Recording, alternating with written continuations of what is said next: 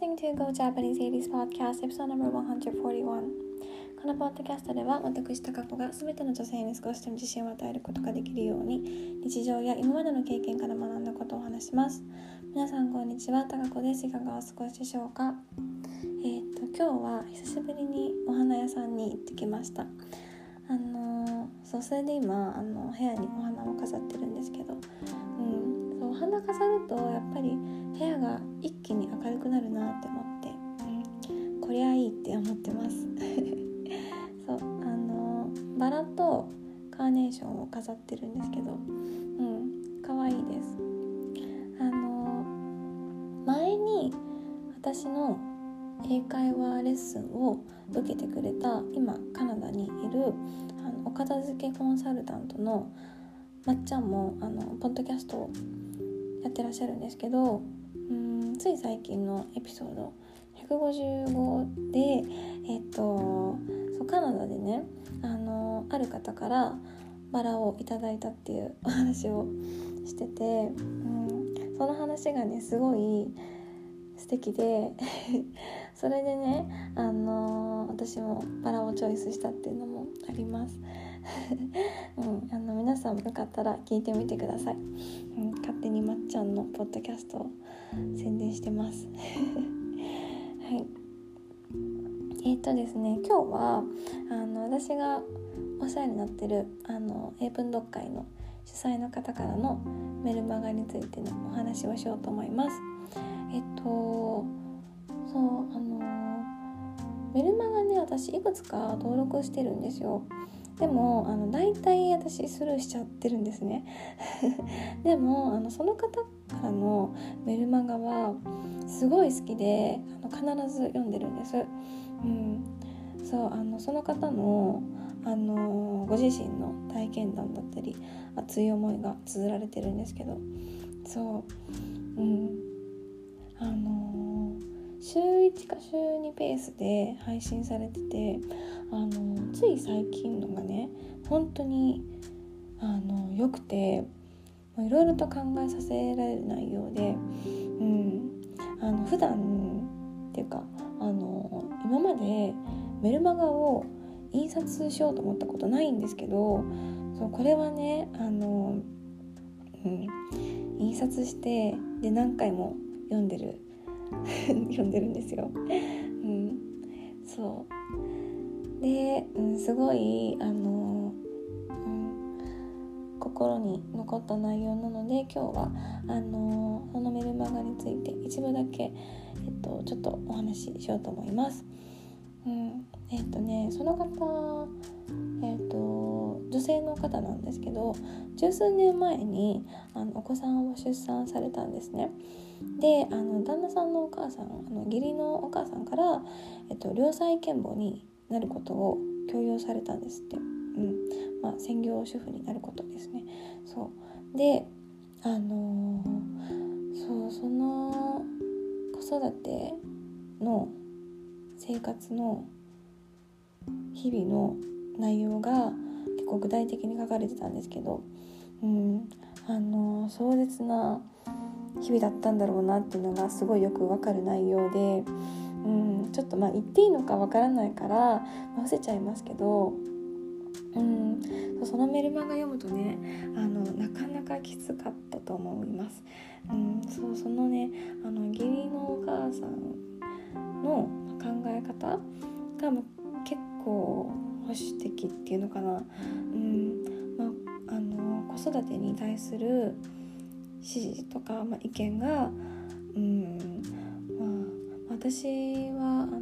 子育ての経験がないのであんま詳しいことは分かんないんですけど、でもオーバーに昔の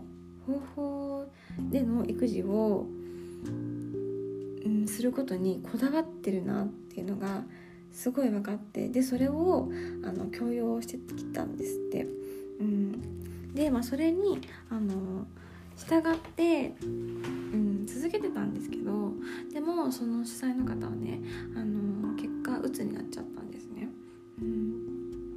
すごいね読んでるこっちが悲しくなってきました。そう、私もね絶対耐えれないだろうなって思うような経験をされてて、そう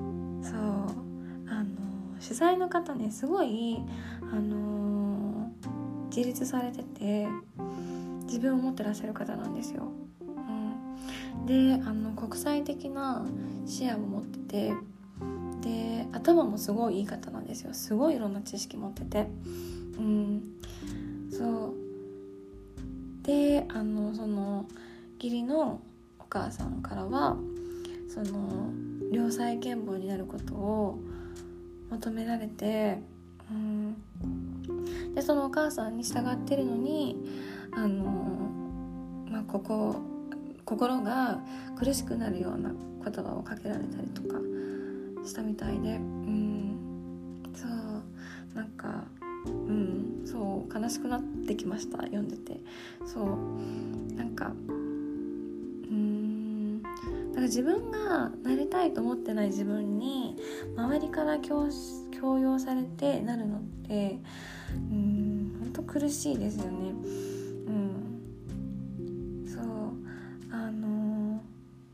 旦那さんはね、旦那さんも、いたんですけど、でもその旦那さんは自分のお母さんの意見が正しいっていう風に思ってたみたいで、だから、きっと孤独だったんでしょうね。そうなんかすごい近くの人でも自分のその周りの人がこうなるといいっていう風に言っても、でも自分がそうなりたいっていう風に思わなかったり、そっちの方向に行きたくないって思ったら幸せになれないと思うんですよね、そっちの方向に進むのはね。なんかそう誰かの理想になってもそれが自分の理想じゃなかったら、なんかそれをなんかそうなることによって幸せになれるって思い込んでも絶対どっかでモヤモヤは残ると思うんです。そうなんかそういうねすごい辛い経験を送ってたっていうことが、書かれてて、で、今はそういう生活は終わったんですね。そうで今はもう専業主婦じゃなくていろんなお仕事されてて、毎年フランスに行かれて、で一定の期間向こうで滞在されて、で今も行ってらっしゃるんですよ、フランスに。でそうご自身のご経験だったり語学力を生かして英文読解の会を開催されて、他にも翻訳の仕事とか、されてらっしゃるんですけど、そう私もねその方がそのお母さんだったり旦那さんに、従ってそのまま専業主婦にならないでいてくれてよかったってすごい思いました。そう出なかったらこの英文読解の会も存在してないし、私がその方に出会うこともなかったんですよね。そうだからねもうその方は自分で選択してもうその生活はもう送らないようにされたんだと思うんですけど、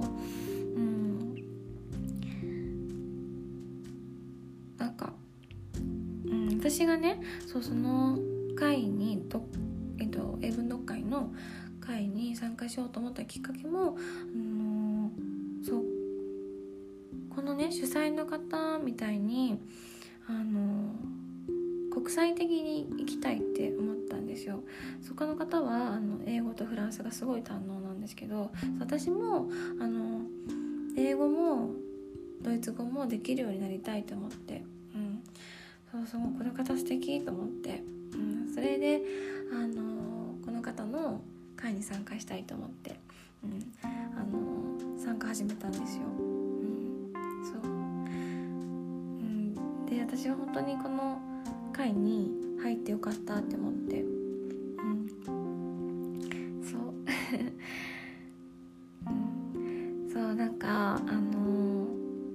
周りに流されたり周りからの目を気にしてこうじゃないといけないみたいな風に思ってしまうことあると思うんですけど、自分で決断して自分で行動しないとなって思いました。私もね、偉そうなこと言えないんですけど、自分が流されたり周りの目を気にしたり、情報に振り回されたりっていう風な人だから、でもそんなのに負けずに生きていきたいなって思いました。のでこの音声を撮りました。はいはい、今日はこんな感じでおしまいにしようと思います。またメルマガでシェアしたいことがあったら、このポッドキャストでお話しさせてもらおうと思います。じゃあ今日はこの辺でおしまいにします。Thank you so much for listening. Bye.